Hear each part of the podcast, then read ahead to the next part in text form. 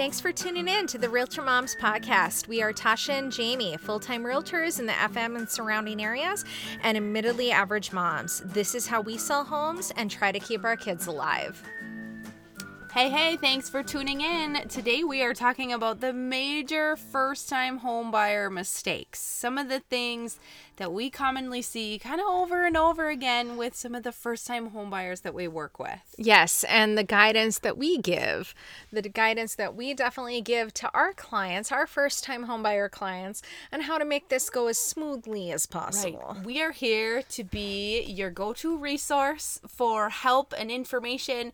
We don't want to see anybody make a, a slip up and potentially lose a house that they're really interested in or make one of those mistakes that it ultimately means they cannot buy or they can never find the house that they're really oh, looking for. Yes, which is just, which also happens. So so that's what we're here for. And hey, quick side note. Uh, yes, uh, Tasha and I are going to be doing kind of a little meet and greet open house a home buyer, whether it's first time, second time, 90th time home buyer class. Yes. At Wild Terra. Yes, exactly. Wild Terra in Fargo um, on September 25th. Right. I think that's a Wednesday. Yes, that is a Wednesday. And check our website for the exact time, but I believe it's 4 to 7. 4 to 7 is when it's right. from. And so. Wild Terra is on NP Avenue and um, University Drive, kind of in the downtown area of Fargo. So we would love to have you stop by. You don't have to show at 4.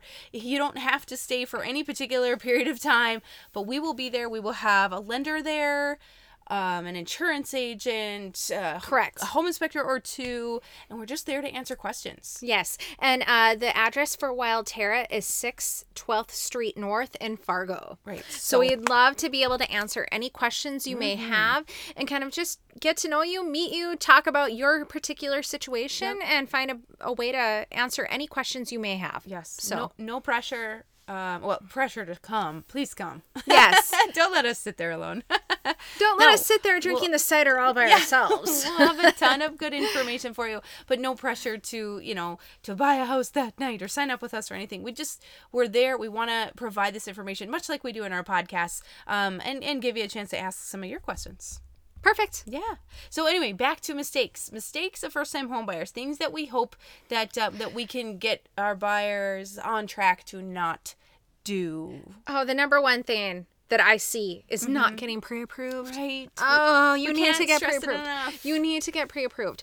Um, if you know, at the end of the day, we need that pre-approval to show proof to a seller that you mm-hmm. are financially capable to move forward and buy that house. But two, you know, if you think about it, you can sit down with a mortgage lender. You anyone looking to buy needs to sit down with a mortgage lender and really figure out okay what does this look like right. what will those monthly costs be that's and, so important and really at the end of the day does your monthly cost meet up with how much home you're wanting to buy right. do those two items yeah. match up because what if does... they don't match up totally we don't want a client to be a house poor. That's mm-hmm. the last thing we would ever mm-hmm. want. Three hundred. So just say your budget is three hundred thousand dollars. Great. Your bank says, "Yep, you can buy up to three hundred thousand dollars." do you know what that means for your monthly, monthly payment coming and goings? Yes. Like, can you still afford life? with that mortgage payment. And, and and maybe that's a breeze and maybe that's whoa, that's a struggle, but we want to make sure you get pre-approved and you get those questions answered as well as part of your pre-approval process. Yes. Um special assessments also oh. need to be factored in and we can help that that that gets to be, you know, very house specific, but uh, it also has a lot to do with your pre-approval, your limits and what you're comfortable paying per month. Oh yes, special assessments. And and while you're doing your pre-approval, make sure you're disclosing all your debts, all your bills, all your credit card payments if you've got child support or spousal oh, support yes. or you're you're planning on buying a new car tomorrow. Yes. um just get it all out there because the last thing we want to see is a big surprise just a few days before closing. And then you no longer can buy the home. You no longer can qualify, and that can get so messy. It can be more than just losing your earnest money. Um, we're not going to go into all of that, but uh, essentially, what we're saying is be an, a totally open book and talk to your lender about if you've got a job change coming or you're expecting a big expense. Let them know about that and, and certainly all of the other debts or bills that you have. Yes, because even if those things come up, they can give you the best advice on how to move forward with the process. Right. Yeah, you know, it, it might it, not be a big deal, but at least everybody will know. Yeah, exactly. Mm-hmm. Um, what are some other things that you see, Jamie? Well, uh, sometimes people all uh, they they tend to assume they need 20% down. No, and you don't. That's, that that maybe was a thing in the past, but that is so not a big deal anymore. Generally speaking, yes, yeah. there's first-time homebuyer programs where you mm-hmm. can get down payment assistance if you qualify financially. There is USDA loans where you need 0% down. Yep, for some you would pay just friends. your cl- oh, yeah. yes, woohoo.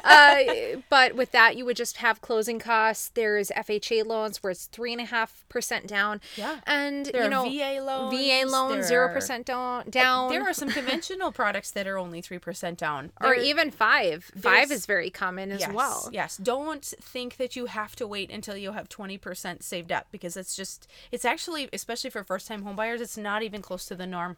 I would no. not say that most of my first time homebuyers have 20% down, not even close. That's me as well. Right. Right. So, so you don't have to assume um, th- please don't assume that you need 20% down in order to start your home buying process. You got Correct. one? Got one got one planned? or got one to share for mistakes of first time homebuyers?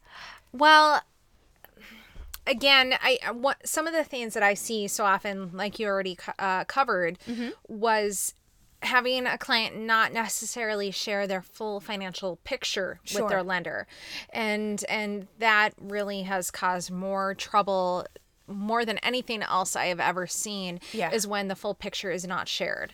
Um, though I know that you and I, I have not dealt with this specifically, but I know we've all heard stories about um, clients who potentially change jobs, buy furniture or a right. new car before right. closing. That's changing your financial picture on mm-hmm. Uh, what your debt to income ratio looks like, yes. especially if you're financing those items. And so don't make any big purchases right. while we're in the middle of trying to close on your home. Nothing that your lender doesn't already know that you're planning to do anyway, right? Yes, exactly. And one more thing on that pre-approval um, so let's just let's just run a scenario. Let's say Tasha, you're my buyer, and you get pre-approved to two hundred thousand dollars. So we go out looking for a house. We find one you love for one hundred and eighty thousand dollars. We settle on a purchase agreement price. We're on our way to closing, and then you come to me and say, "Great." So after closing, since I'm only spending one hundred and eighty thousand of my two hundred thousand pre-approval, I get twenty grand, right? Yeah, no, no. I mean, maybe we're making it sound funny, but but it's, a lot of people think that they think that the bank is giving them their max amount, and then they can go buy a house, and and they get all that money, and whatever they don't spend, they just like cash out or put in the bank, or that that's not the case. No, it, means you can purchase and and get financing to purchase up to that price range, but it does not mean that you get any of the money that you don't spend, quote unquote, within that pre approval range. So, um, if you're buying a fixer upper, for example, and you purchase it for half of what your pre approval letter is, it does not mean that the bank is just going to give you the rest of the money to, for, uh, for example, for to make repairs. So, um, yeah, that that's not exactly what that means. pre-approval letter does not just mean that you're getting all the money. Correct. Um, not having a backup plan if your closing is delayed. Yes, there's always. Th- here's the thing, the closing date is not. I mean, we really try to aim to have it close on the closing date, but yeah. there's always last minute things that can come up and can change right. what this looks like. Um, if you're building, while, there's a delay. Look at this. If you yeah. one example, if you're building, there could be building delays that pushes that mm-hmm. closing date back. Weather if, related or product related. I mean, you could. There could be a situation with financing not getting that the too. numbers the way that they should three days before closing. There's all sorts of things that can come up, and there's always, you know, we always say have a backup plan. Where will you go? What where will you stay? Where will you be? What does yes. that look like? Yes. So I don't know that that's we always want to have that kind of in your right, back pocket. Right. So, so don't essentially do not schedule your apartment move out on the same day as your closing. Don't do that. No. Give yourself a week. Give yourself a half a month. Give yourself a whole month. I mean, generally, your first payment isn't due for more than 30 days after your closing date, generally speaking. So you've got a little time. Don't stress yourself out if you can help it. Don't plan your entire life around that one day because if we do have a delay, that can really mess up your attitude. and it can make a time that's supposed to be exciting be you know, really stressful. Really stressful when it doesn't have no, to be. We don't want to. We don't want that to happen to you. No. Um, another one, not seeing past carpet. Oh, furniture, yes, yes. Maybe you know, not ideal cleanliness. If you're discounting a house or just discrediting it, counting it out altogether because the owners have some pretty bad furniture or some really old carpet, you're maybe missing some things. So try to have a little bit of an open eye, uh, an open oh. mind Yes, you love old carpet. oh yeah, you love I've old said carpet. That a couple times. I feel like if there's old carpet in a house, um, there was never anything that was so tragic that happened there that they had to replace it. Yes, right. Like no major dog or cat incidents, no major spills, no major water intrusion. I love to find old carpet for lots of reasons, but yes, it's not a foolproof method. It's just kind of my own personal thing. well, sometimes too there are times I tell clients, and I've had to talk them into actually looking at a house. Mm-hmm. Oh, they weren't sure in the pictures, but mm-hmm. I say, you mm-hmm. know, just trust me. Just go look at this house. Right. You know, just give me the benefit of the doubt. And it actually ends up surprising them because, you know, Jamie and I, we do this for a living. We look at photos every single day on all of the new listings. We've gotten pretty good at, at being able to just pick out homes where maybe the photos weren't the best that they could have been and say, hey, mm-hmm. this is a diamond in the rough. We should really take a look. And so, really, like, listen to our feedback because sometimes bad photos or, you know, maybe someone yeah. doesn't have the best of furniture right. does not mean that the house isn't a a diamond in the rough that would be yes. the perfect home for you. Right. Maybe after that green floral sofa is removed, you'll actually love that living room.